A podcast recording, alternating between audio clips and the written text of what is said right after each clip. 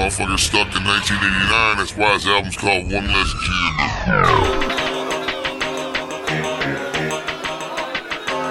Welcome, everyone, to the Juggalo Rewind, your favorite Juggalo podcast, where we deep dive into your favorite Juggalo albums track by track.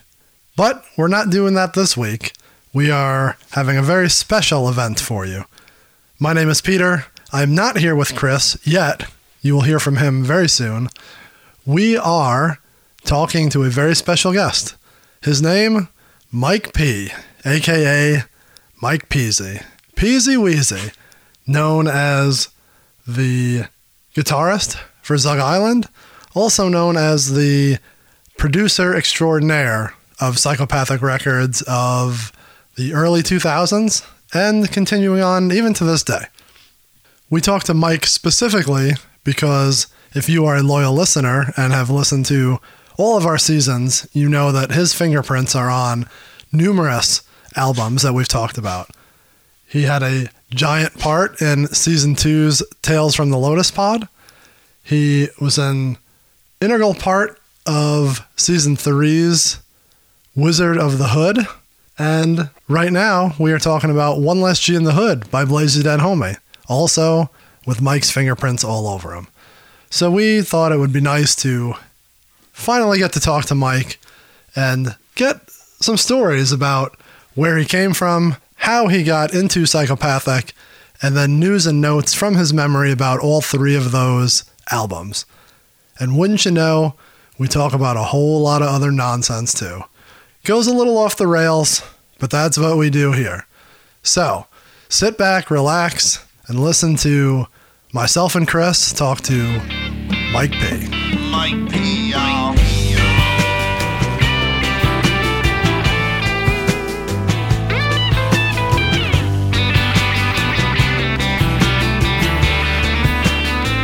Southern rock for ya. All right.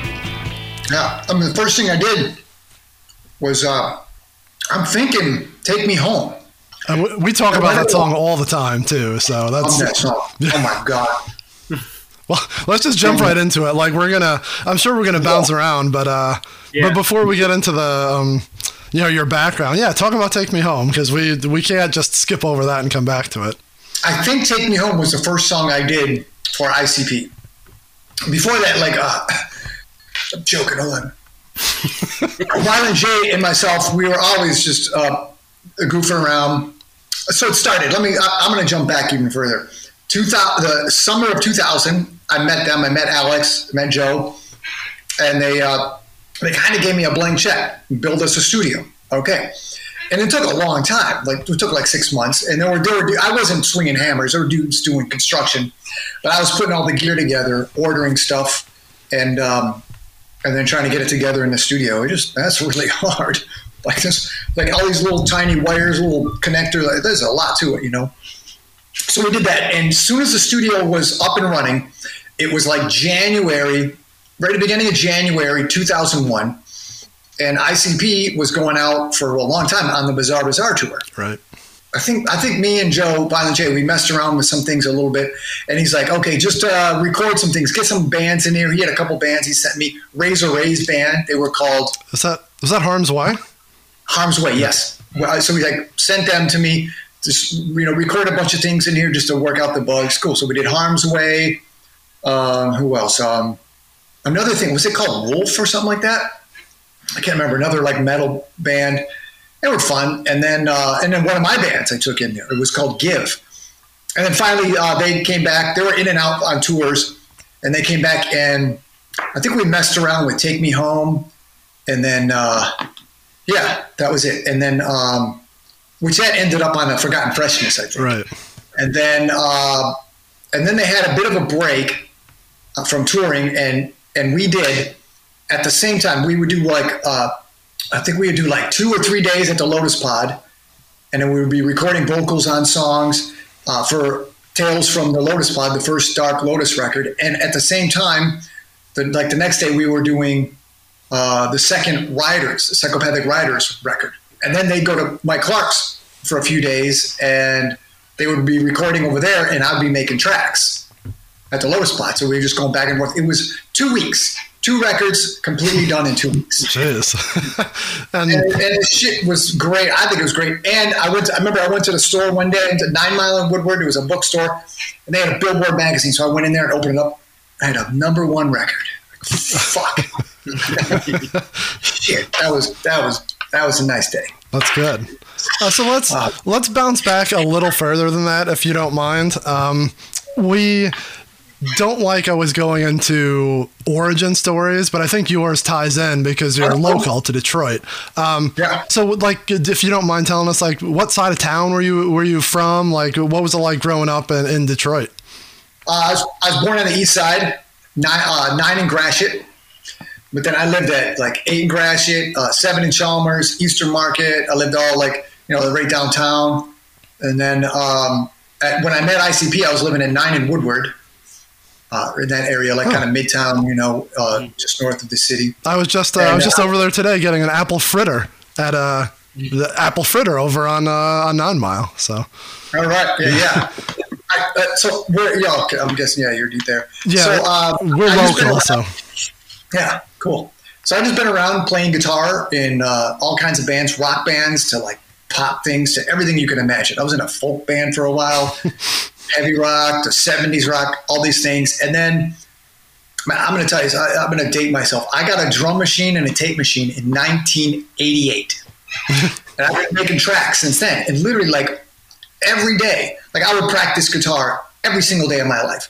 Once in a while, I went on a vacation for a weekend, you know, and I would take a guitar with me. But like every day, I would be making tracks, and um, and so you know, all through the '90s, you know, I was doing this stuff, and um, and I mean, like like uh, a, a bunch of stuff that that came out uh, was from like 1992 to 1995, like tracks that I made then, and then came out like on Zug Island or ICP, um, all kinds of stuff like that. So, so yeah, that's where I came from, and uh, uh, I'm always making tracks. I worked at different studios around Detroit, um, and uh, yeah, that's it. And and before you came back, you went to school out in Boston, correct? Uh, Yeah, how did you know that? See, so we do a little research here. Um, actually, Oh, really? yeah, one of our uh, one of my very good friends also went out there, and when I told her, she's like, "Oh, I, I never knew." So. Um, I just I found it interesting that the name kind of rang a bell to me. So you obviously picked up a guitar when you were a kid, and then you went out there to kind of perfect it, and then you brought it back here with everything you learned. Um, Yeah, hopefully, I like to think so. And, and, and, and that was Berklee College of Music in Boston, Massachusetts, and it was a, just a great overall music education. It was awesome. And I don't, you know, not I don't know that you really need it to make rap tracks, but like, I mean, I do. Like, uh, you know, Joe, Violent J, and, and the guys, they usually call me for more complicated pieces of music. You know, sometimes, sometimes it's just simple rock or rap tracks, but uh, sometimes it'll get a little bit more. And I, I liked it. I like having this knowledge. You know, so it's good. That's kind of something we picked up on uh, when we did the Lotus season because you have the three different producers, and we always said your track's gonna have a lot of layers. It seems like a lot of parts built on. You can't really tell where they're coming from almost. Yeah, I kind I tend to overdo it, you know, especially when I send tracks to to uh, Psychopathic. I'll overdo it, and then a lot of times we'll peel things back, take this out, take that out, and put this in over here and that over there, and uh, I just give them a lot of stuff to work with, you know. And then sometimes it's all in at once.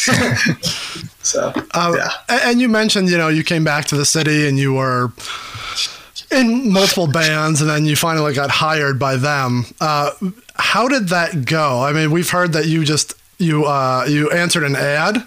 Um, I guess even before that, like, what was your knowledge of the Juggalo world? Were you aware of them? Were they just kind of in your periphery? And and how did you get connected to them from there? yeah. I, uh, I yeah, obviously I definitely heard of ICP. I definitely heard their music, and you'd see them on the cover. I, I remember, uh, gosh, maybe it was like '96 or '97. There was a Violent J was on the cover of like a, a Metro Times. It might have been Orbit, like a local entertainment uh, magazine weekly thing. And he was on there. I was he's like smoking like a, a roll of hundred dollar bills or something. he had a bunch of money. It was a cool. It was a cool picture. I'm like, who is this? You know. And so yeah, I definitely, definitely uh, followed that. And uh, uh, but I, I didn't know the Juggalo world. I didn't know there was a whole world to it. Like like, good God, there was this whole thing. I, I didn't thought it was just a group doing their thing. But at the same time, I knew Mike Clark since the mid '90s. I was friends with him. So, and uh, actually, um, uh, I recorded at his studio. I had a band. We went over there, and and so you know, he, he hit me to all that stuff, and uh, yeah. And then you know, I went in and and yes, I saw an ad. I, I we, we always try to make it sound cooler, but I found an ad in in the Metro Times. There's like a, a record label studio looking for engineer. Okay, cool. So I went over there, called up, met with Alex, and he's like, "All right, let's go, let's do this." You know, I had I made a lot of records before that. I had some, um, I mean, before that, I had some stuff like hit, like sell two million in like a month. You know, uh, as an engineer, you know, uh, a bunch of things like that. So you know, I mean, I had, I had a lot of experience at that time, and uh, so yeah, we just we started working. I put the studio together, and, uh, and yeah, and then and away we went. So. And, a lot of it was an accident too, because uh, I was I was just an engineer there, which is great. You know, it was, a, it was a good gig. And then one day we were at Mike Clark's and uh, hanging out ICP. They were doing something there, and I had a CD of just tracks I made, and I I gave it to Violent J. I'm like, "We check this out." I'm like, I was just goofing around, you know, and, and he put it in and put a put it in a Walkman, put headphones on. Cool. And I think Shaggy was in the booth rapping or something, and he put this on and flipped through one. He said, "Cool," you know. He's like, "All right, uh, so maybe tomorrow at noon at the Lotus Pod." Okay, cool. Next day, he pulled that track in and he was putting vocals on my track, and that was uh, "Are You Wicked?" No. And then the next day, we did uh, "Run," and the third one on that track was S- "Super Villains" or "Super Duper" that came out on uh, on the Wraith. And then he's like, "You got any more?" And I got, I'm like, "I got hundreds, you know." and then he's like, "Well, go make more," you know. I'm like, "Cool." So that's how I, uh, you know, a few months in, kind of uh, transitioned to be an engineer and and writing uh, music for them. You know, writing, producing music, how you know, however you want to say it. So, Yeah, that's so that was a long answer. no, that's good. You've touched on uh, a lot of things we were going to ask already. So you uh, and the ad the paper thing, I never like. How did you guys know that? You guys are digging deep because I, I wanted to make it sound cooler throughout all the years. I really didn't admit that to very many people. oh, I'm like sorry. Just We can, the paper because it doesn't sound as cool. Um, but like I said, I knew Mike. I knew Mike Clark for a long time. But uh, yeah, it was it ad in the paper. And then, and Mike Clark was, I mean, he said he was always really supportive of me taking that role, you know, so that was cool. I guess that's an interesting point, and we didn't mark any of that down for a question. And usually we say this beforehand, but it's funny that you say you had a relationship with Mike Clark because uh, there may be a, I don't know, a narrative out there that whenever psychopathic shuffles shuffles quote unquote in a producer and one out that there's like bad blood like you replaced him and you're a different era and then you left and he came back or you have new guys kind of it's like uh, that's not necessarily the case i would imagine unless there is some kind of I wouldn't say friction, but do you have like a competitive kind of, you know, trying to one upsmanship with, with guys like that? Obviously, it's going to be a, a thing. Uh, and like I said, and Mike told me this. He was like, I'm like, he told me this in like 2001, you know, and we've talked about it a bunch. He's like, he, he said that he was, he was always glad that I was the one that, that took over because he left completely for a while. For a while, we were going, you know, doing different things, like working on things together. And then he left completely. And, um, and so I, I've always been his friend. I dig Mike, and I think he's a legend and really talented. He created musically, he created this whole thing, right? I think, from what I can tell. So, um, yeah, I don't know. I, we don't. We've and, and I've hung with him. You know, I mean, I probably haven't seen him in a few years since the the, the pandemic and all that. But uh, and he was out on the Kid Rock tours. He'd come through Nashville, or and I'd go hang with him. So we've always been cool. But at the same time, obviously, there's there's probably a there's going to be a thing. You know, it's just like it's like breaking up with a chick. You know, and all of a sudden your friend's kicking it with this chick, and, and you're like, no, it's cool, you know, good, but it still be a thing to it, you know. So be like, that's a little weird, but uh, it's good. I'm good. I'm done, you know. so, so, um, but like I say, Mike, me and Mike are good friends. So, and we've actually talked, and you guys got to bug him about this if you uh, talk to him. We talked about doing a record together. I'm like, Mike, why don't you and I do a record? And like, that's stupid. Why haven't we? You know. So uh, that'd be nice. Yeah, that'd be interesting. You can make a parody of the Mike and Ike shirt, you know? There, yeah, there you go. Like a Mike. Get, get working on that, Chris. Put that on your list of things to uh, parody. So it was always, like I said, it was always cool with us, you know. Uh, is that it for uh, our first set of questions, Chris? Is there anything else there that you want to dive into, or you want to? You kind of touched on it too. Of we were wondering, you mentioned bringing tracks to them, and they become became uh, future songs. But yeah, apparently they did, as you pointed out, which is kind of cool to Yeah. hear. Like Yeah. that was interesting. Uh, the river from crack tiles I, I did that in 92 those tracks are what's on the record? Slam i did that in 95 like i said there was a bunch of stuff. And then there's a bunch of different things like like an idea from this song idea from that song and put it together. And, and so uh, but most of it was all new stuff like making it as as we go you know so. All right. Uh, so you kind of touched on this, but we're going to uh, kind of jump right in. As our listeners may or may not know, we do seasons uh, for each album. And our second season was Dark Lotus Tales from the Lotus Pod, which has your your fingerprints, Mike Clark's, Fritz, Yeah. pretty much everyone's. Um, i didn't know I didn't know Fritz was on it that much. I know he did that. Uh, I don't know the last song, Juggalo, Juggalo Family. I, I know he did that song, but did he do? I didn't know he did any others. But uh, uh, from what we gathered, I don't have the list in front of me. Was it four songs, Chris? And Yeah, Uh, yeah, I it was about didn't know that. I thought it was just me and Mike. Uh, I guess, well, I- and we can get into that a little bit, but from what we gathered, he created a couple over at the disc. They brought them over to you. You recreated slash uh, spiced them up, but the only one that you didn't was Juggalo Family, and that was his original guitar riff on that one. No, um, actually, no. Uh, the, I'm on four songs. I, you know, I worked on four songs for uh, Tales from the Lotus Pod, and those were all created right then and there. There were no other. Um, I mean, I like I created them, and then they came in the studio the next day, and everyone sat down and was writing verses, and like someone would come up with an idea for a hook and that. So none, none of it was like touched up from anyone else's stuff. So for you, we have Alibaba, I Hurt Myself, Call Upon Your Gods, and The Swarm. Yeah, and- and Swarm is. I love that song. That's my jam. yeah. And maybe I the think that'd be intro, my we favorite. never, we can never figure out who did the intro, so. maybe I would have to listen to it to figure out. But uh, yeah, that was all brand new stuff there, and um, I, I don't know. I might have mixed it, maybe may have mixed all the songs, possibly. But um, I, I know that like like uh, Juggalo Family, they recorded their vocals at the Lotus Pod, so I would have done that, and then probably mixed it. Um, but uh, Mike Clark, I imagine Mike Clark mixed his own uh, productions, you know, at his place. Yeah, and that's And then to make it matters worse, that's an album that started and stopped so many times and never had any credits listed anywhere. you know, it was just a blank book. So for years, it was lore of trying to figure out who who was on what, who did what. Wow, yeah, I guess uh, so. It, it was supposed to. Uh, they were supposed to do that record years before that.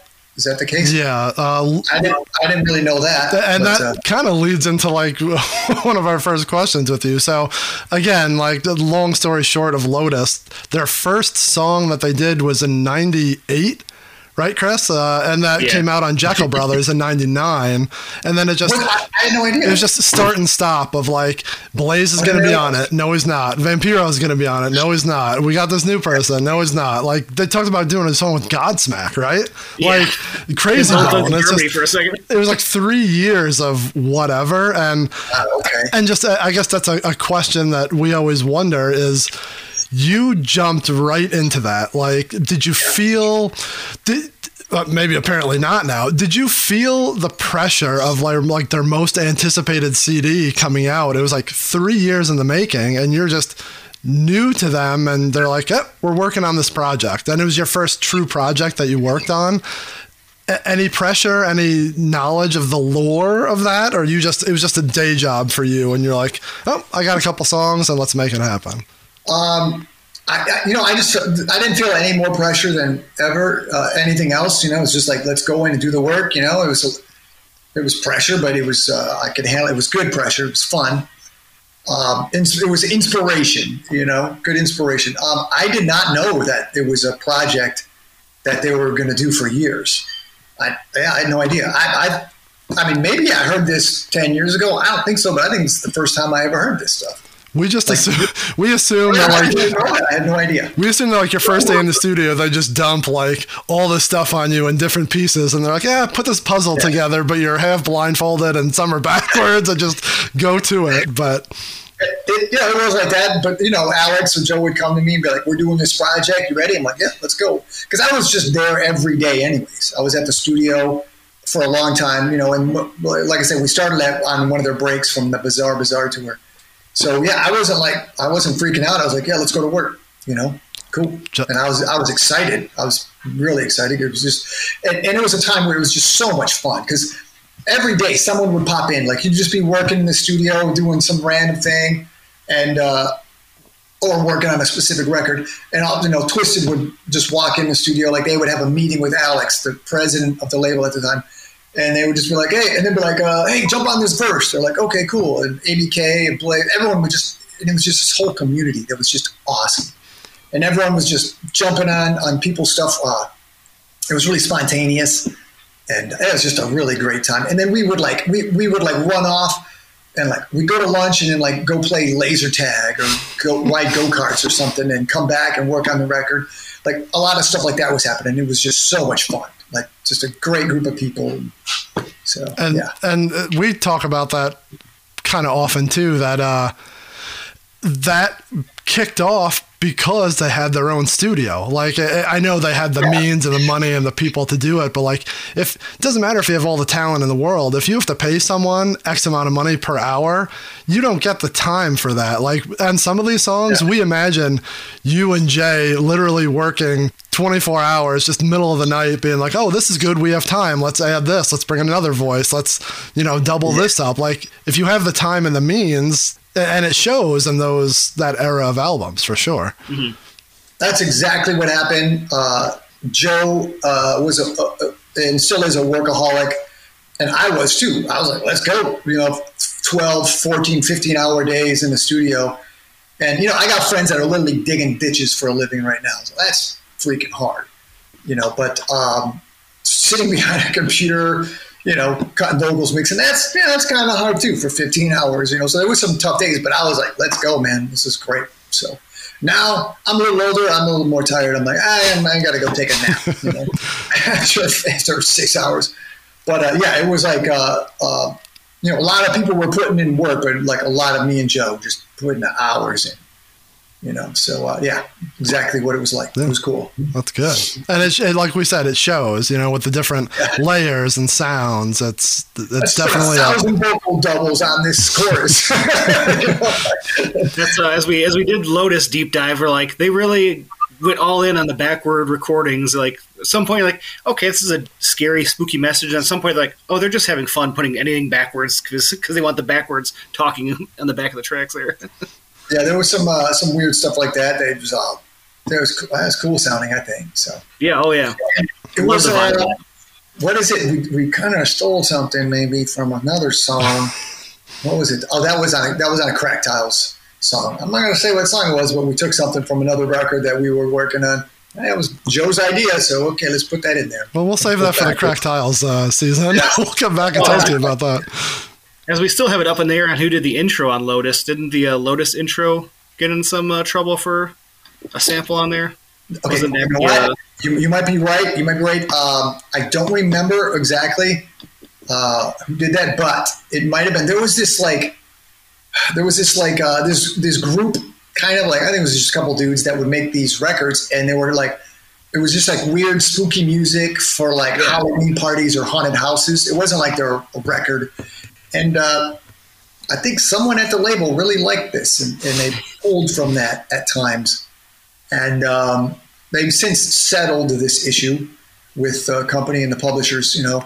And yeah, that was a thing. Uh, and uh, I mean, I didn't, you know, at that time, like I said, Joe was like, put this here, put that there, put that in the intro. Okay, cool, boom, done. you know, and then like I would go to the president of the label at times and say, hey, there are some samples on this record. And he's like, cool, I'll take care of it. Did he or did he not? I don't know. Sometimes he did, sometimes he didn't. So it was out of my hands. Part of that time frame, that early 2000s was almost a little the tail end of the Wild West when it came to You're right. Yeah, things like Yeah. that. exactly. Yeah.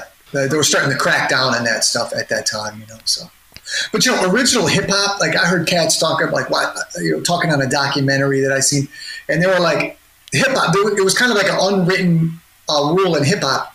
You couldn't make original music; you had to sample, and that was the whole thing of like two turntables putting different pieces of music together, a beat and music, and then rapping over it. That was the whole thing. And then we got samplers, and we would you know sample tracks, but uh, that's what hip hop was based on. And Right. so, you know, and then it just kind of, I think it just weeded out after a while. So, And I, we touched on this a little bit, but uh, your knowledge of psychopathic before you started there, obviously living in Detroit, you've heard of them, but Yeah, yeah. the subculture that they grew, like when did you realize that? Uh, obviously, like we said, you're just you're in the studio, you're making music. Did you go to like a Hallowicked or a gathering or a show where you just walked in and you were like, "Holy shit! This, this they're playing my song. There's a thousand people here who are vibing to it." Like, when was that aha moment that you went from behind the board to I'm part of something bigger? okay, one thing way back, let's see, I'm going to say 1996. I played, at, I I performed at a place called the Ritz. You guys know what that? Yep, Remember that? Ritz in Roseville. Uh, yeah, and I remember Mike Clark saying that he was just doing tracks for this group, ICP, and all of a sudden he showed up at the Ritz, and it's I, mean, I don't know what is it, old 1,500 people, and he said he he got in the door and that's as far as he can get because it was just jam packed full of people. You couldn't he couldn't even step in the building really, and uh, um, it was right then. And that uh, that day, that night, they played an early show, and that night I played there, and I didn't I didn't know much about them. And it's funny thing, they left uh, a trampoline. Apparently, there's a trampoline those days that would jump off and jump in the audience, and they left the trampoline. It was broken, and someone on our, you know, we had kind of a road trip at the time, and they grabbed that trampoline and uh, we took it home and fixed it. And we had this tramp, we had ICP's trampoline, you know, in, in our uh, apartment in downtown Detroit. so that was my first uh, run-in with them, or not, you know, first time I'm like, oh, yeah, it's ICP's. And then, uh, and then seeing him on magazine covers in, in Detroit, and then you know, knowing Mike Clark, hearing about it. But but I didn't know. I, I, I, I mentioned before, I didn't understand. I didn't know this the Juggalo culture, the subculture, like how big it was. And then on Bizarre Bizarre tours, I, I don't know if it was before Dark Lotus, but I would fly out. Like Joe would be like, Mike, come meet us. And I, th- I flew out to Iowa, me and Blaze, because Blaze was joining that tour. So me and Blaze caught a plane. And then I remember we were sitting on this little ass plane because we took a big plane somewhere and then I had to take this little plane to where ICP was uh, performing, and it was an outdoor thing. It was, it was huge, you know. And we were just freaking out. Me and Blaze are tripping on this plane, like, geez, like you call it a buddy holly, you know. But, uh, so, so then, and then, you know, I jumped on the bus and traveled with them for like a week or two, and um, uh, Mars was on that tour. So it was Blaze, Mars. Who else? I don't, I don't know if there was anyone else. Yeah, there was some weird uh, uh, rock band. Um, Chris, you're cutting out. You're Break it up. yeah, your internet's bad, Chris. I, I wasn't suicidal tendencies, was it? It was um. No, no. Um, before that, Coal Chamber Oh, yeah. was on the tour, but that was that was before me. That was like a few years Yeah. before that. But uh, so that was my first introduction to the culture of uh, um, you know the Juggalo uh, subculture. You know, seeing that like all over the country, and I'm like, I didn't know there. And then I and I, uh, the, me and Joe first hanging out one day. He was talking about uh, all these bands. They toured with this and that and that, and I'm like, and I, and he was he actually got mad at me. He was like, because I asked, uh, well, so who was a headliner? And he was like, "Fuck you mean who's a headliner?" He's like, "We were, you know, open for anybody." You know, and I'm like, "Cool, I didn't know." You know, I didn't know. You know, all over the country, I didn't realize. Yeah, I didn't know that they were that big. But yeah, it was just killing everywhere we went, or they went. You know, and and then uh, that was uh, that was my first introduction. And then we do the uh, we do Dark Lotus, and they uh, they performed. I went to the gathering that year, just hanging out, and um, I think did they open up with the Swarm? Uh, I think they did because Dark Lotus. That was the first Dark Lotus performance. I think the only with that lineup. Yep, Um, and that was 2001, July of 2001 in Toledo. correct. Is that right? That is correct. And uh, you know, just a big room, and they came out with it. Ah, that was fucking great. Yeah. Um, and, and hearing hearing like the, these songs I worked on in this environment, just thousands of people going bananas. That that was that was that was it. Your question. That's my long answer. that was my aha moment. Like this. Yeah. Wow. Quick little research here. The entire Bizarre Bizarre tour, which went on forever. Opening acts included Blaze, Insolence, Mars, Chuck D's Confrontation Camp. I don't remember that at all. What was that? Wow. Um, suicidal Tendencies and Nashville Pussy. Yeah. Okay. That's cool. Yeah. What a good time. It was a great time just hanging out on uh, on that tour. We had so much fun, and you know, and like I hung out with Mars a lot, and uh, and uh, Patrick. I forgot his stage name. You know, the hype man and stuff. And and Mars was going through that transition of of like being convinced by Joe to be more like try to be a Juggalo act. You know, they wanted to bring him in, and so he started painting then, and uh, yeah, it was uh, just a, what a great time we had. You know, it was fun, and then just you know, I was new, and you know, I was new to the scene, so everything's always cool when there's a new person in the scene. You know, you're always having fun and getting along. You know, so Yeah. Yeah. Um. So yeah, Dark Lotus. You wanna anything else on Lotus that you want to touch on, Chris? Those last couple. You're not even looking. um. And just. Oh, go ahead. I'm sorry. We did have the one question where uh, there was a female singing on it. Was that someone locally you knew? We couldn't figure out the name to that. On uh, I Hurt Myself, I believe it was. yes. Does it doesn't say any? Does, there's no credits anywhere. There's no liner notes. Why? Tell me why. That? Yes. I guess you, you kind of answered it before that they had you bringing in, you know, different bands to check things out. Like you had such an outreach in the local community. If you needed, you know, a drummer or a female voice, were you just like, hey, I got it, boom, and the next day you had one of your friends or, or someone in another band Yeah. coming in and you just like you incorporated new voices in there? I, I assume that's what you did. and that is, is for a future date if you want. That's how Zug Island started. But anyways, back to uh, tell me why uh, I uh, hurt, hurt myself. I think yeah, I can hear the voice in my head. Uh, that was a chick I was kicking it with at the time, and they're like, "We need a chick on this." I'm like, "Go." Called her up. She lived close by. Boom, popped in, sang that, and uh, yeah. I don't even want to say her name. That's all, that's all we need to know. no you can we can leave it at that. Oh, I gotta say that. I mean, it's fun for a minute, but Jesus, I think that's, I think that's who. I, uh, I'm pretty sure I can hear that screeching voice in my head. Sorry to bring up such I, a should- I, I don't mean to be, I mean but uh, it's just, you know, yeah, wow. But yeah, it was, uh, yeah, I forgot all about that. that's what we're here for. Yeah, Right. Uh, and just a random like last question for Lotus because we joke about it throughout the season. Do you consider yourself a member of Dark Lotus? As a producer, as a whatever you did behind the scenes, you know, like, do you just see it as those six guys, or do you really see yourself as part of that group? No, I, I never would see myself as a member. You know, I just worked on their record, and you know, it was an honor to have been able to. But no, I never saw myself as that. You know, I mean, it would have been awesome to have gone and, and performed, which I may have. Right? Well, I mean, know I've gone on stage for like the last song.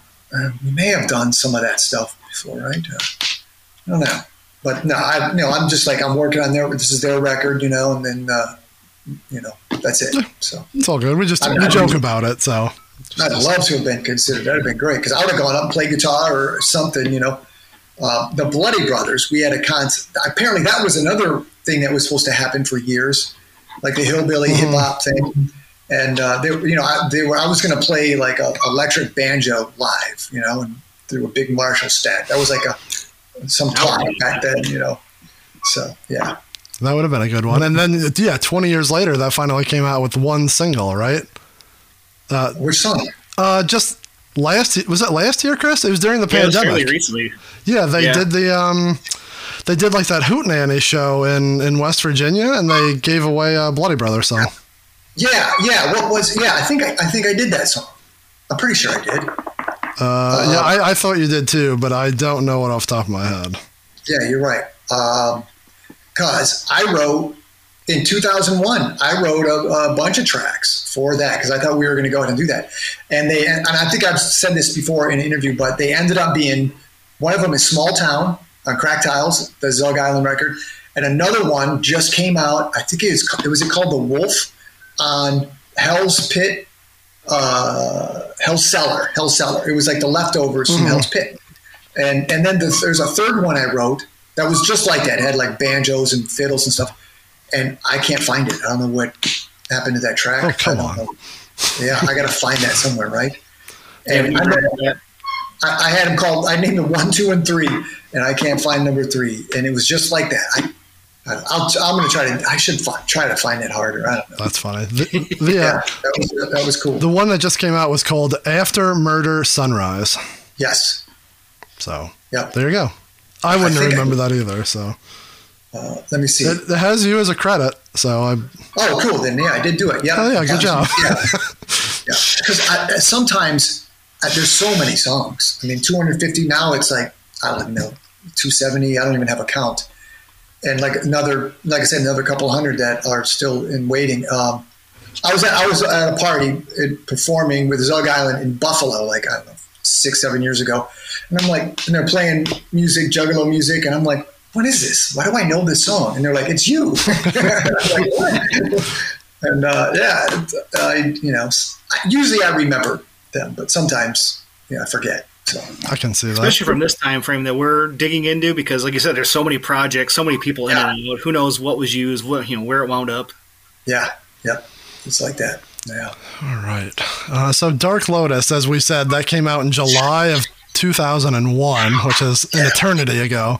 Great, great, great moment. Yeah. Good God.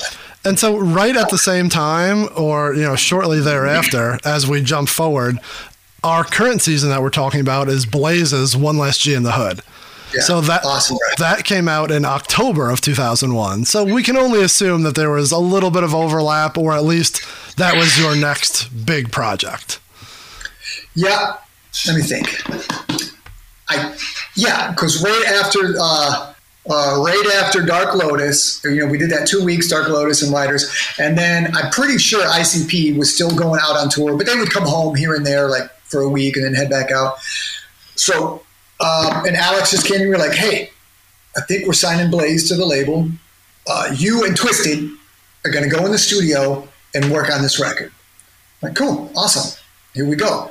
And uh, so I got to work with Jamie and Paul. Like we were in there. I don't. I don't remember how long it took, but that was yeah. That was right in the. I would say spring of 2001. And uh, yeah, that was again. That was just a great time. And Blaze was coming in and out of town. Like he would fly into town, spit a bunch of raps, fly back out on the tour. You know, like he'd be in town for a couple days and then head back out. And, and uh, so that stuff was going on while me, Jamie, and Paul were working in the Lotus Pod. And uh, you know, we were just creating tracks. And uh, and then someone told me this years later, like six, maybe ten years later. The, the concept, the original concept of Blaze Ya Dead Homie, was supposed to be like when it was first announced. And his whole thing was supposed to be a throwback, like an '80s sounding hip hop record. Did you guys know that? I had no idea. Someone told me this. I think I was in. I think I was in like Denver, Colorado, and someone was talking about that. I'm like, "What are you talking about? Like, I had never heard this. No one ever told me that. No one ever came to me and said this is the concept. It's supposed to sound like this. Maybe that's not true. I don't know, but someone told me that. And uh, someone kind of unrelated, uh, someone that was like a intern or assistant at Psychopathic 20 years ago. And it was not, and it was great. I love it, but it was not my idea to put all those guitars on there. Jamie and Paul were just like, let's put a guitar on this. I'm like, cool, okay, you know. So it kind of came out like a lot of guitar stuff on there, you know, which is, I like it. That was fun, but it wasn't even my idea. those guys were pushing for that, so it was great, you know, and uh, just great times, fun tracks, and uh, just bouncing back and forth with those guys. And, yeah, another another thing, just a great time.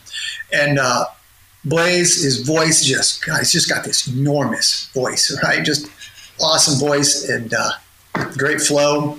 Yeah, Yeah. that's what I remember. And that's funny that you, t- you again you touched on a bunch of our questions all in one in one answer. Um, you're right. Like I mean, his gimmick was that he was stuck in 1989, so you would think it would have an older sound, but we have kind of I don't even know if we've talked about this, Chris, like in depth on the podcast, but like his first EP was straight him, Twiztid, and Fritz. And it has a very old school East Side grimy sound to it.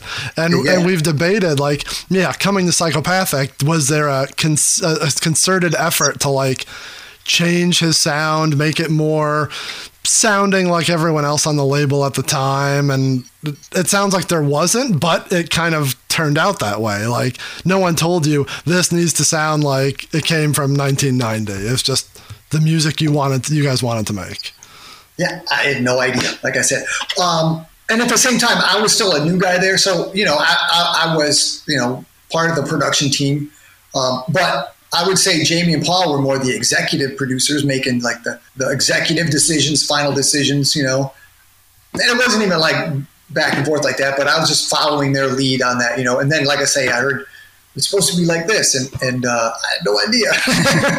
but uh, I still I love the way it came out. I think it, it's an awesome record. yeah for sure Yeah, it's don't- one of our favorites I don't And think they're it, the the sound didn't to me, you know, supposed to be that way. But yeah, the character. But then it seemed like, like Pete, Peter mentioned that they sprinkled on a little bit more to make it uh more wrestling comic book theatric character. Because in the first one, he's just okay, he's gangster rap, and now, or he's got maggots on his face, and he's coming in and out of the coffin, and he's a, he's a zombie. You know, the kind of add a little more psychopathic element to that character. Felt.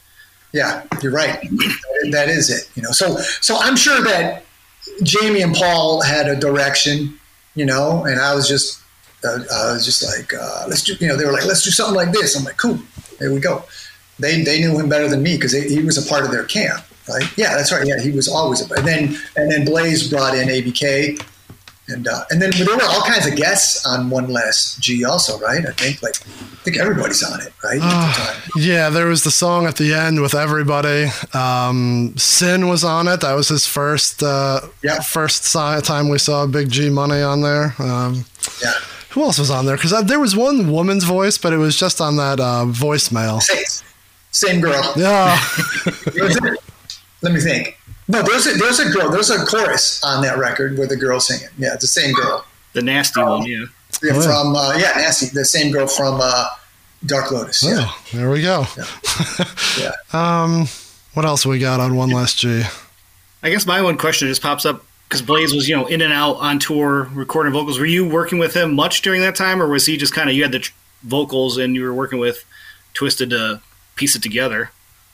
Um, yeah, I mean, we, we did we did a lot of time together, Blaze and I. And then like, what was the song? Um, there was one like I just I created the track. It was just me, and uh, Blaze was there. I was creating this track, and what the heck was it?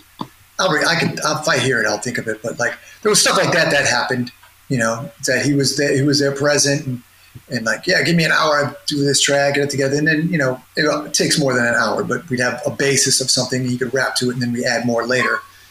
But um, yeah, so it was always like it was always different, you know. Sometimes he'd be around for a couple of weeks, sometimes just a few days, and, and I could be wrong too. This is 22 Right. years ago, you know, exactly 22 years ago. So uh, well, maybe a little more, but uh, yeah. So uh, that's how I remember it, you know. It's funny that you mention uh, how he was in and out of the studio and on tour because that brings up what we just talked about recently and some of the funniest things on that CD.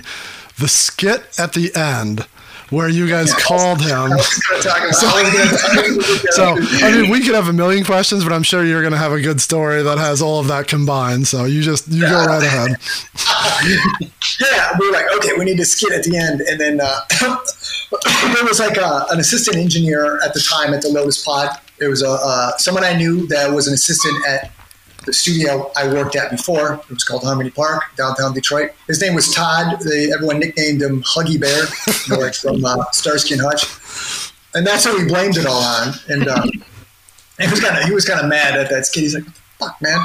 And so, yeah, we had Alex come in, and yeah, we'd always have a, there was like a, a landline phone sitting there. We'd always call someone and have like prank calls and record it, you know, make them skits. So yeah, same thing. We call Blaze up, and y'all know he's like, Alex is like, "Yo, you got to come back." This this guy Huggy Bear was in there, and he erased all the files, and, and, and Blaze was really mad. He was like, "Oh my god, you got to be kidding me!" Like he was like, I, I'm like, "That's not nice, man. That was a little hardcore." Say everything's erased.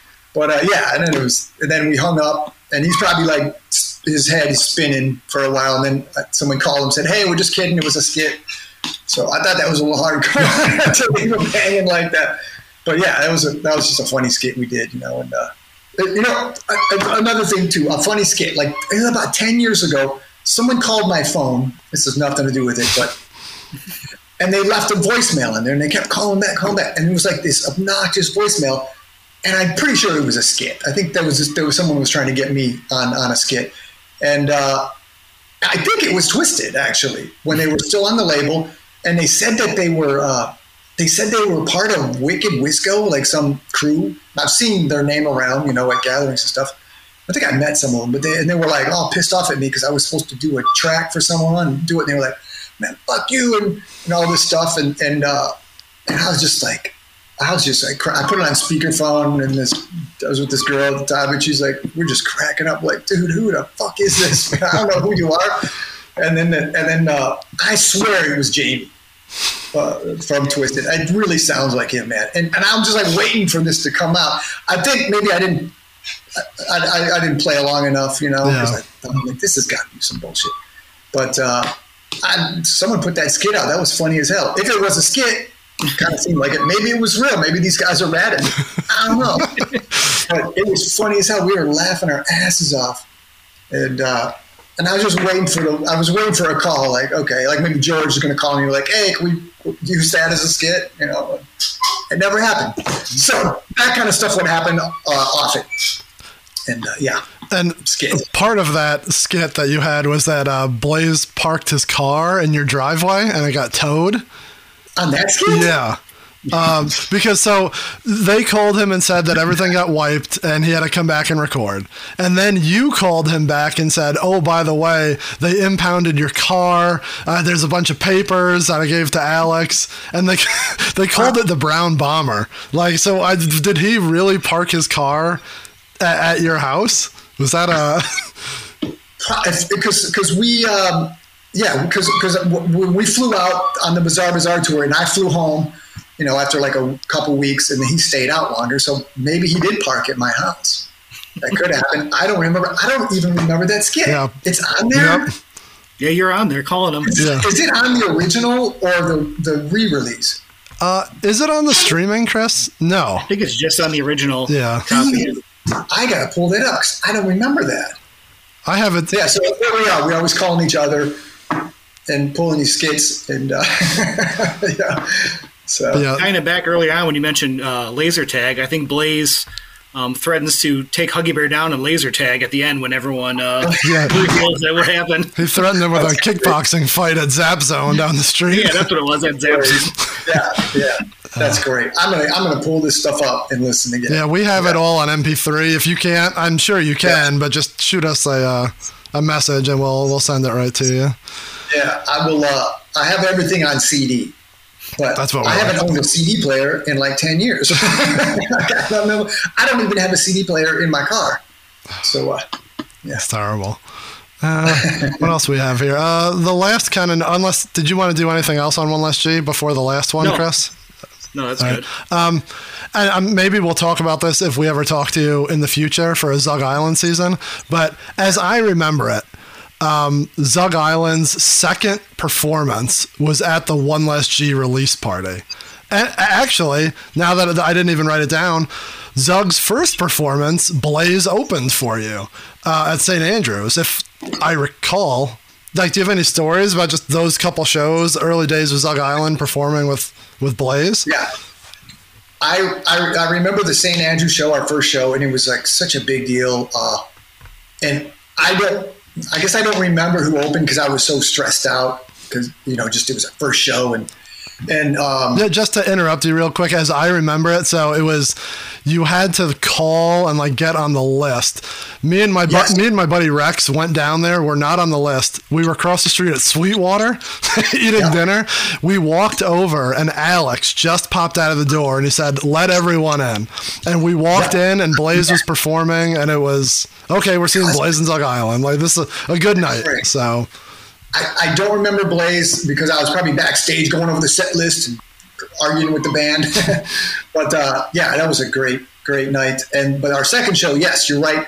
I don't remember it being his record release party, but I remember it was the Hallowicked after party. Correct. Right? Yep. Yeah. And at the Majestic Theater, Yep. which is this amazing theater, uh, really like old legendary theater in Detroit, and um, and it was just awesome. Just, I mean, I, I'm, it was just jam packed, and uh, we we opened up for Blaze, and then. Um, it was just chaos, and I, it was Halloween. They had a bunch of pumpkins on stage, bales of hay. You guys were there, Uh, right? yeah, Chris I has a funny of the bales of hay right, right to my, right to my head. I was covered in hay, pulling out of my shirt. I do it? I don't remember who threw it. Someone from the band. you know what? I I, uh, I I did it. I was like sitting there, I'm playing. I'm like, it's Halloween. I'm see. I smashed some pumpkins through it, and then like threw the hay, busted the hay up. I don't know. I just went nuts. And then after Joe's like, you guys should do that every night. That should be your thing, you know. And then um, and I just remember at the end of the night, everyone's gone. There was a they were just like shoveling up hay, and it was a huge pile of hay in the middle of the venue. I, I, I didn't get in trouble that time for it because it was like it was like a hardwood floor, so it cleaned up quick and easy. I'm sure someone was pissed about it. and, and then a year later, maybe two years later, we were playing at Harpo's, and it was the same thing. It was Halloween uh, or around Halloween, and we were playing with Esham. I think I still have the flyer for that somewhere. And um, and I did the same thing. I threw it all over the place, and then after the show, I was like, "Yeah, that's cool." And, uh, and then I got surrounded by like all these ten foot tall security guards, and the manager just coming at me, you know, and and I'm like, oh man, I was just putting on a show, bro, uh, and and you know, and I, yeah, he was really pissed, and uh, we actually got charged. They charged us a bunch of money to Oh, our those. Yeah. yeah, they charged, us- and I and I understand. Like later, I think about, the thing about Harpo's is it was carpet, and I went there ten years later, and that hay is still in the carpet. that's probably still there because they haven't cleaned that fucking place. It's Yeah, disgusting. and that's the funny thing about Harpo's is they haven't cleaned that since the fifties. First of all, Harpo's. My dad used to go to see movies at Harpo's when he was a little kid. He would walk there, and it was a nickel to see a movie at that place. So here I am, and I'm like, yeah, I ruined Harpo's. Um, yeah, like I said, I went there years later. All the hay is still there, so I had to pay. We had to pay all this money, like a cleaning fee, and I'm like, well, you didn't clean yeah, it no. You know and um and, but i understand. It was like it, it was like uh, i didn't realize at the time but icp has to pay for the cleanup of the Faygo when they go to a venue and it's all prearranged you know. I just thought like woo! Throw shit everywhere and it was funny and uh that, I, mean, I couldn't i couldn't get out of they wouldn't leave me out of the building. Would let me out of the building and they had all my gear all the whole band's gear until someone gave them money you know and uh so actually, I went to Blaze. I went to Chris. I'm like, uh, will you help me out here? Uh, can you uh, help ma- help manage the situation? Because he was like, at the time, he was like t- tour managing for Twiztid as well. And yeah, it was a twi- it was a Twiztid show. It was Esham, Twiztid, and Zug Island. That's what it was.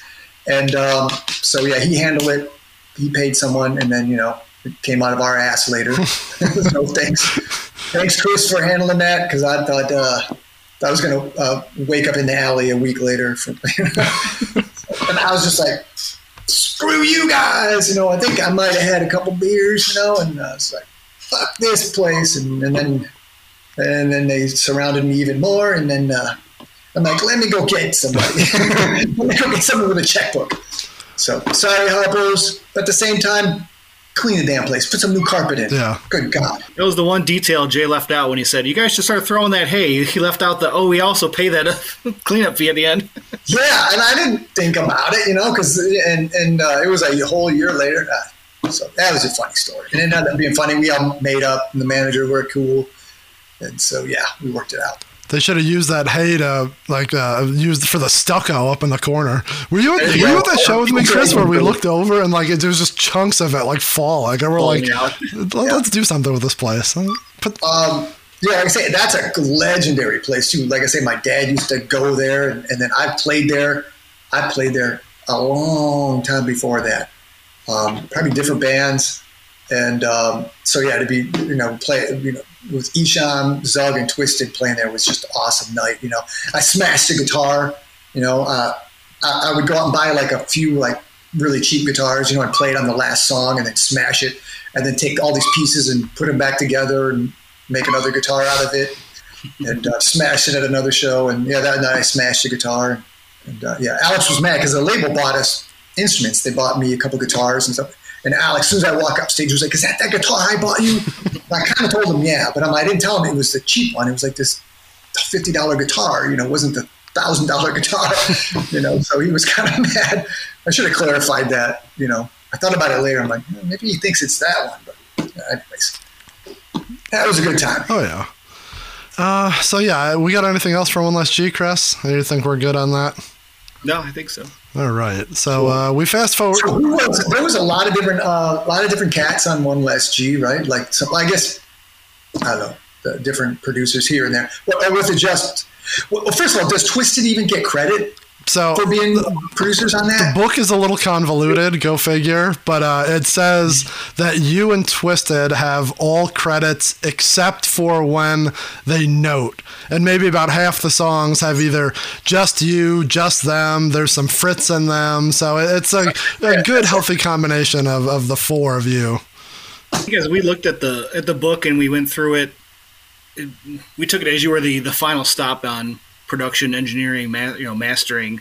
It seemed like Twiztid maybe thought up some of the beats originally, worked with Fritz, had some started. I don't know. That that's the, the confusing part when it came to the book because it seemed like Twiztid always kind of was starting things and then working with you or Fritz at the time to finish them.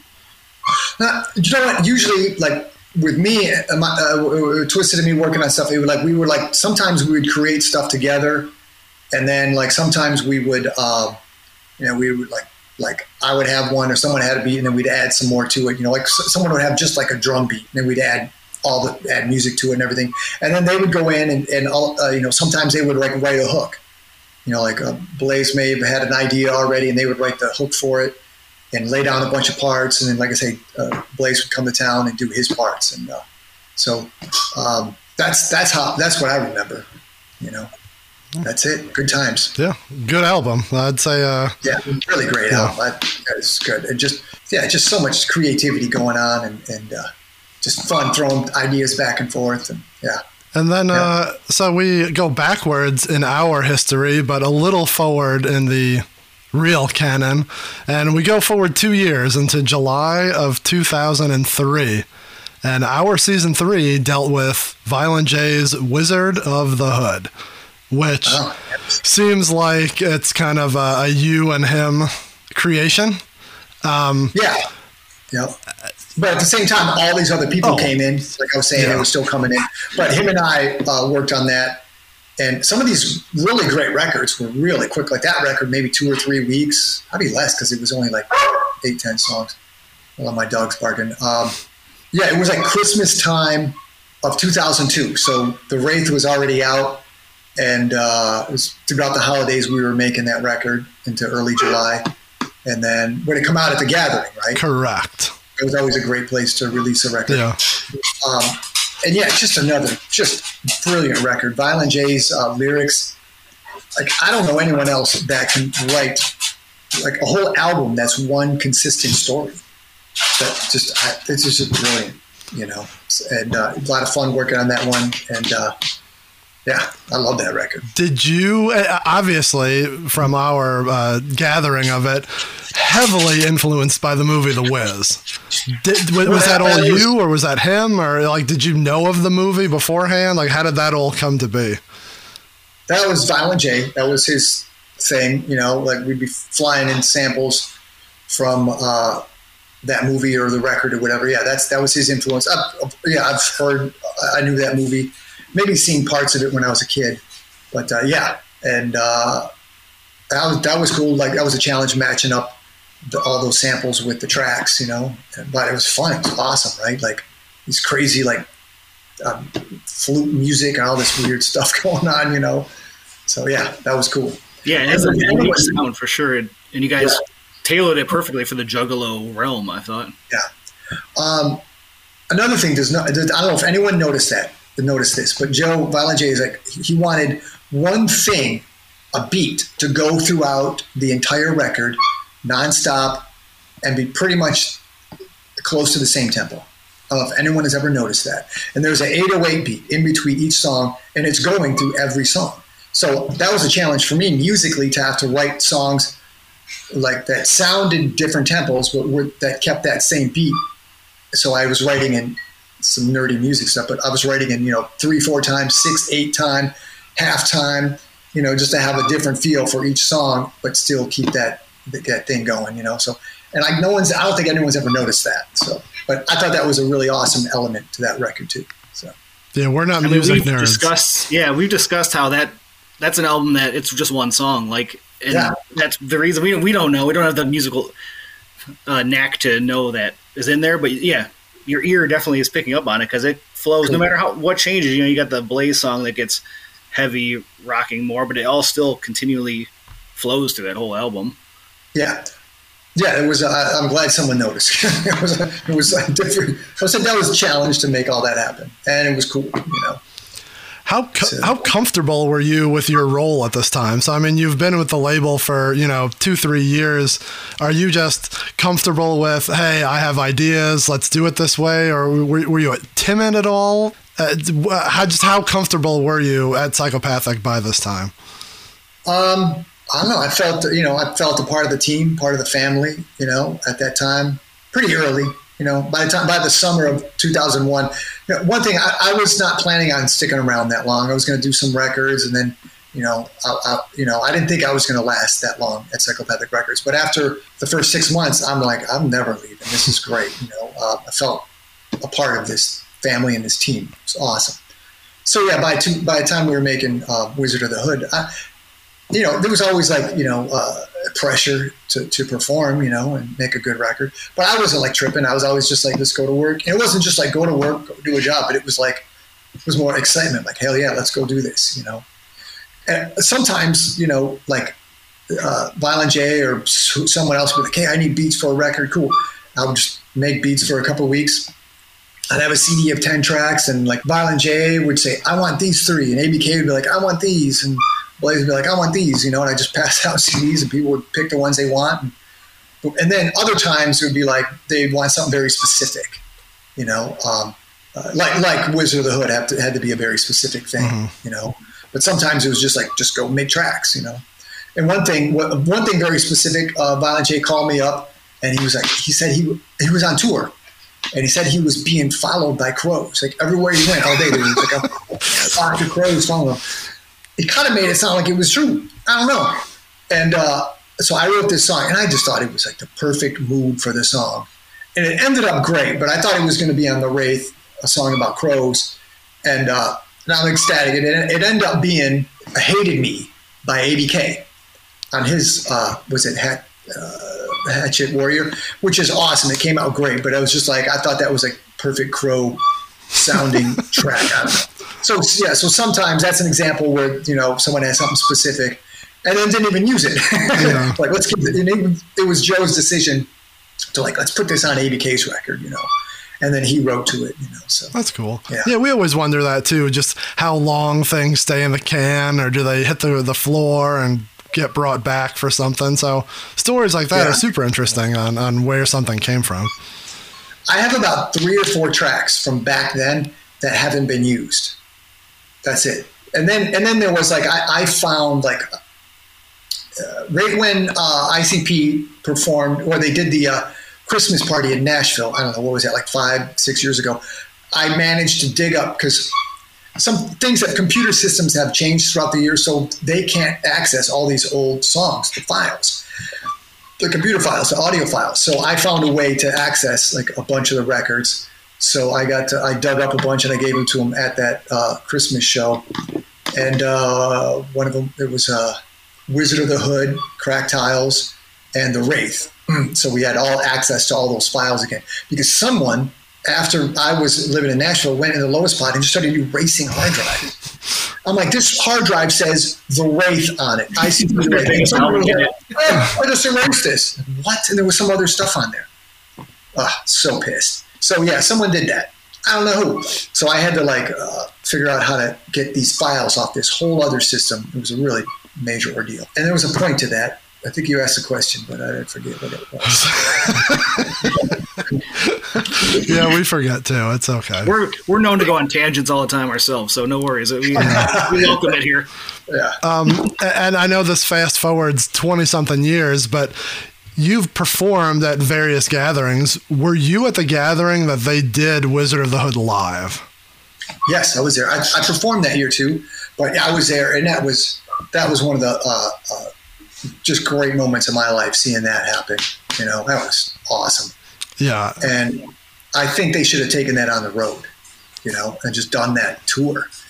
But things were changing at that time, you know, with some of the artists, and yeah, that was incredible. Did, did were you all there? Did you see that? Uh, we were not there. We've watched it on the DVD, but yeah, it seemed. yeah, it was. When we uh, kick ourselves for not attending, because it felt like the cap to that whole era that we've you know kind of touched on here. That was like the almost the, the send off of it. It was, yeah. That was the last time I seen uh, those guys. You know that side of the camp. Um, yeah, it was just incredible. I mean, they had a. They, I think they, they pulled an entire car out on the stage. You know, and like all this. It was like a. It was like theater, man. It was incredible. It was just like a picture of the record in your head. It was that. Yeah. And it was absolutely incredibly done. It wasn't just like some some like you know skits in the back. It was awesome. Yeah, touring that would have been difficult, but it would have been a nice like ten or twelve city, you know, once in a while kind of thing. But they did it once, I and hope, yeah, I, I hope someday things change uh, and people can uh, bring it back together and they could do things like that together and more Dark Lotus shows. And, uh, that'd be great. Yeah. So, but I don't know, you know, yeah, who knows? yeah, we're, we're not here to dwell on that kind of thing. We try to Yeah, yeah, stay yeah. positive, but yeah, no, Yeah, we're yeah. with you. yeah, that's good. Did you have anything else on Wizard of the Hood, Chris?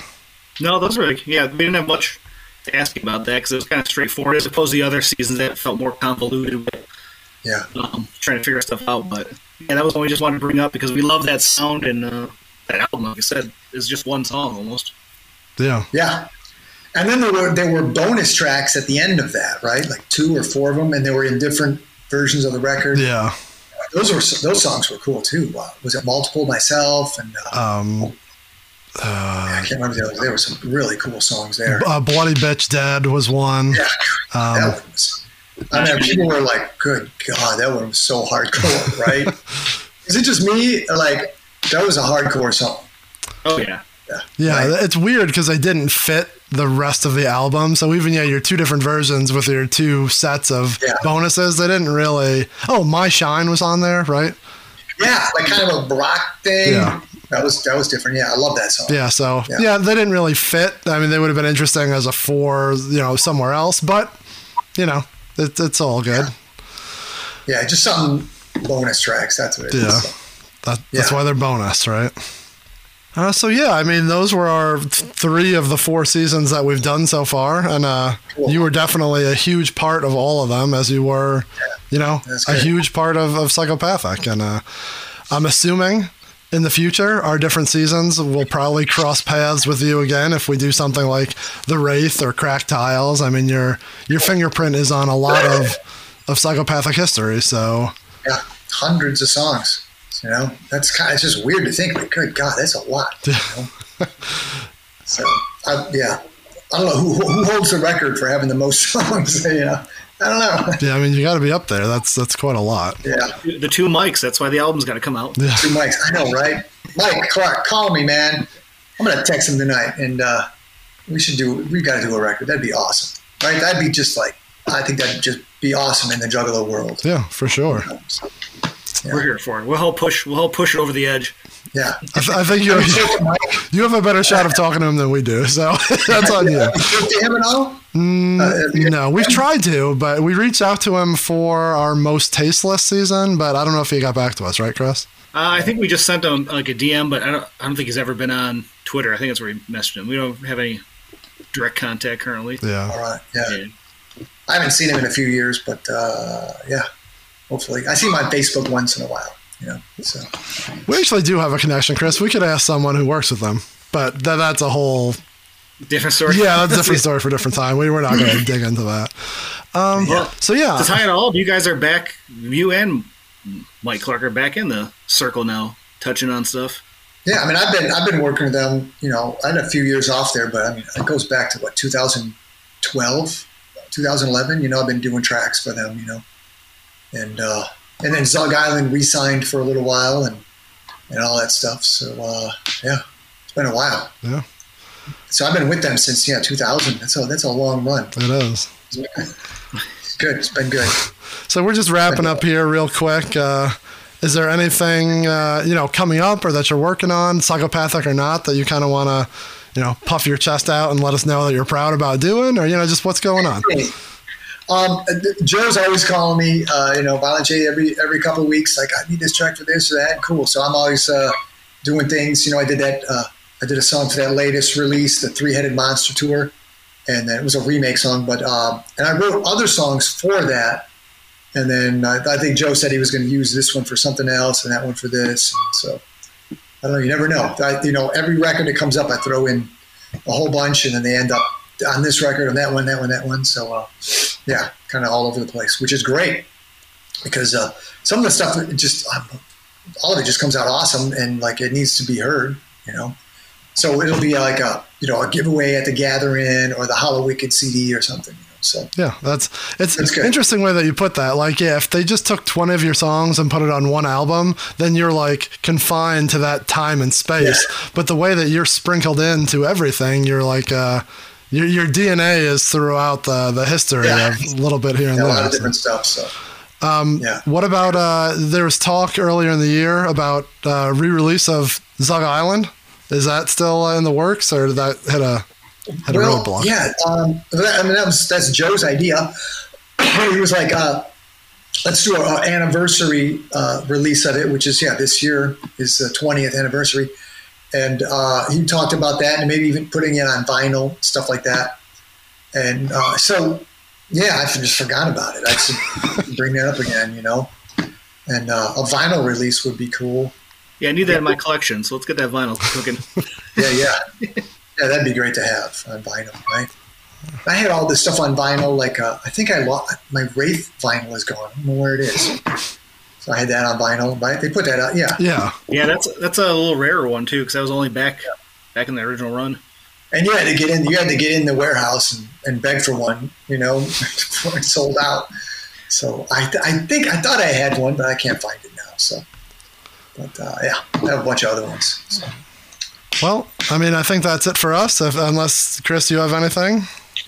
No, Cool. Any any parting words for you, uh, Peasy Weezy? Uh, man, just uh, what up, y'all, and uh, thanks for having me on here. It's been fun. Hope it wasn't too long. Hope I didn't talk too much. No, no, hope we didn't keep you too long. We appreciate you Oh, doing this. I'm having fun, you know. I know this is all good. We appreciate you. We appreciate your time. Thank you. There you have it. Thanks to Mike for joining us on this very special edition of the Juggalo Rewind. Hopefully, we get him back soon if we talk about more albums that he had a part of. Spoiler alert, there's a couple real good ones out there that we always talk about that we want to dedicate a season to. So, hopefully, we talk to Mike again in the near future. If you want to find Mike on social media, his Instagram handle is at Mike P. Zug. Because don't forget, he's a founding member of Zug Island. If you want to find us, you can find us on all social medias at Juggalo RWD. And don't forget, wherever you're listening or watching right now, please rate, review, subscribe, get those numbers up. Always have us in your pocket on Thursday mornings. And don't forget to share us with a friend. Tell someone about us. Let's drive those numbers through the roof. You can also call us or text us at 810 666 1570 or shoot us an email at juggalorwd at gmail.com. As you know, again, if you're a loyal listener, we've come to the end of our season, so we're th- trying to throw little bonus things at you. We may not be able to come to you every week. We may be a little sporadic here as we're tying up this season, but we have one or two things up our sleeves. So, like I said, if you subscribe wherever you're listening to this podcast, we'll find you when our next episode is ready. If you're listening to us as this drops, Astronomicon 6.5 is coming to Livonia, Michigan at the end of June. Come see us. We'll be at the 20 by 20 apparel table Not sure if we're doing anything Juggalo related, but we'll be in attendance as usual.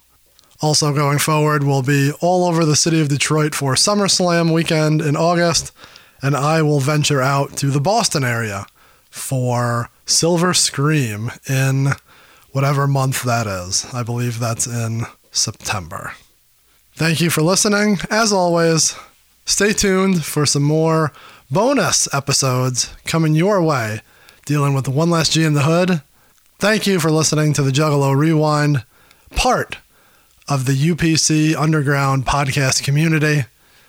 We appreciate your patronage, and we will see you next time. All music played in this episode and in this entire season is owned by the respective publishers and copyright holders and is reproduced for review purposes only under fair use. So I died, now I'm back in a blast and a mile. This show is a member of the Underground Podcast Community. UPC. This is easier than our usual setup when it comes to uh, grabbing the videos and dumping them in. Well, then let's just start doing it like this all the time.